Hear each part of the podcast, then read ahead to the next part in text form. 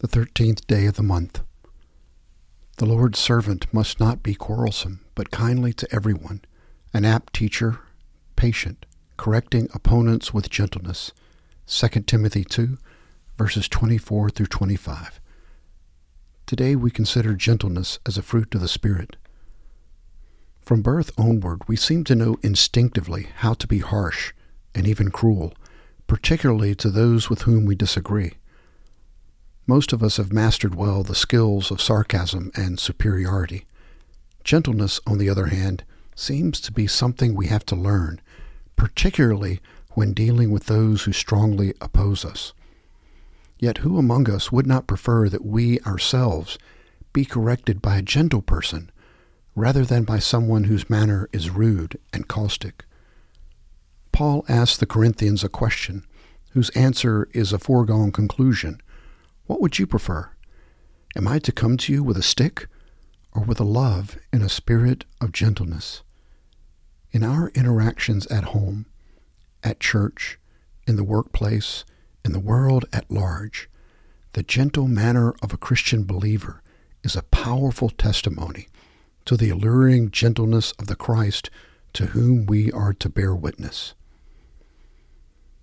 Opening Prayer Give grace, O Lord Jesus, as I seek your way, that I may grow more and more into your likeness, and that I may bear your ensign as a banner of hope and direction before all who are distraught or confused. Through this time of daily devotion, instill in me your own gentleness, quiet my overwrought alarms, and enable me to rest confidently in your wisdom. These things grant by the power of your Holy Spirit. Amen.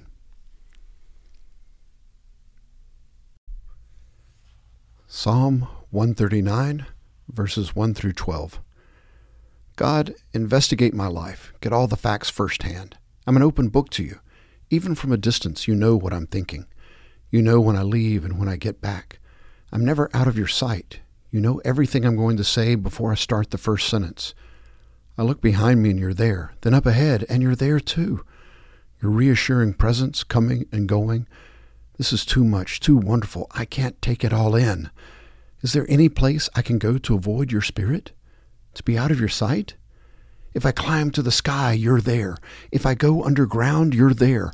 If I flew on morning's wings to the far western horizon, you'd find me in a minute. You're already there waiting. Then I said to myself, Oh, he even sees me in the dark. At night, I'm immersed in the light. It's a fact. Darkness isn't dark to you. Night and day, darkness and light, they're all the same to you. From the prophet Isaiah, chapter 43, verses 11 through 25. I, even I, am the Lord, and there is no Savior besides me. It is I who have declared and saved and proclaimed, and there is no strange God among you. So you are my witnesses, declares the Lord, and I am God. Even from eternity I am He, and there is none who can deliver out of my hand. I act, and who can reverse it? Thus says the Lord your Redeemer, the Holy One of Israel For your sake I have sent to Babylon, and will bring them all down as fugitives, even the Chaldeans, into the ships in which they rejoice. I am the Lord your Holy One, the Creator of Israel, your King. Thus says the Lord, who makes a way through the sea and a path through the mighty warriors, who brings forth the chariot and the horse, the army and the mighty man. They will lie down together and not rise again. They have been quenched and extinguished like a wick.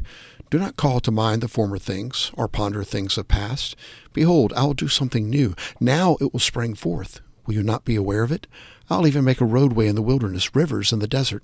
The beasts of the field will glorify me, the jackals and the ostriches, because I have given waters in the wilderness and rivers in the desert to give drink to my chosen people.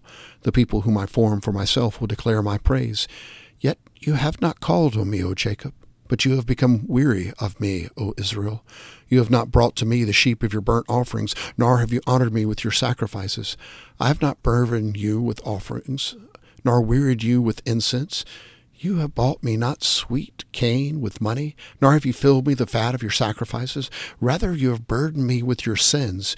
You have wearied me with your iniquities. I, even I, am the one who wipes out your transgressions for my own sake, and I will not remember your sins. From the letter to the Ephesians, chapter 3, verses 14 through 21. For this reason I bow my knees before the Father, from whom every family in heaven and on earth derives its name, that he would grant you, according to the riches of his glory, to be strengthened with power through his Spirit in the inner man, so that Christ may dwell in your hearts through faith, and that you, being rooted and grounded in love, may be able to comprehend with all the saints what is the breadth and length and height and depth, and to know the love of Christ which surpasses knowledge, that you may be filled up to all the fullness of God. Now to him, who is able to do far more abundantly beyond all that we ask or think, according to the power that works within us, to him be the glory in the church and in Christ Jesus to all generations, forever and ever. Amen. From the Gospel according to Mark, chapter 2, verse 23 through the sixth verse of the third chapter. And it happened that he was passing through the grain fields on the Sabbath, and his disciples began to make their way along while picking the heads of grain. The Pharisees were saying to him, Look, why are they doing what is not lawful on the Sabbath? And he said to them, Have you not read what David did when he was in need, and he and his companions became hungry? how he entered the house of God in the time of Abiathar the high priest, and ate the consecrated bread, which is not lawful for anyone to eat except the priest, and he also gave it to those who were with him. Jesus said to them, The Sabbath was made for man, and not man for the Sabbath. So the Son of Man is Lord even of the Sabbath. He entered again into a synagogue, and a man was there whose hand was withered. They were watching him to see if he would heal him on the Sabbath, so that they might accuse him. He said to the man with the withered hand, Get up and come forward. And he said to them, Is it lawful to do good or to do harm on the Sabbath, to save a life or to kill?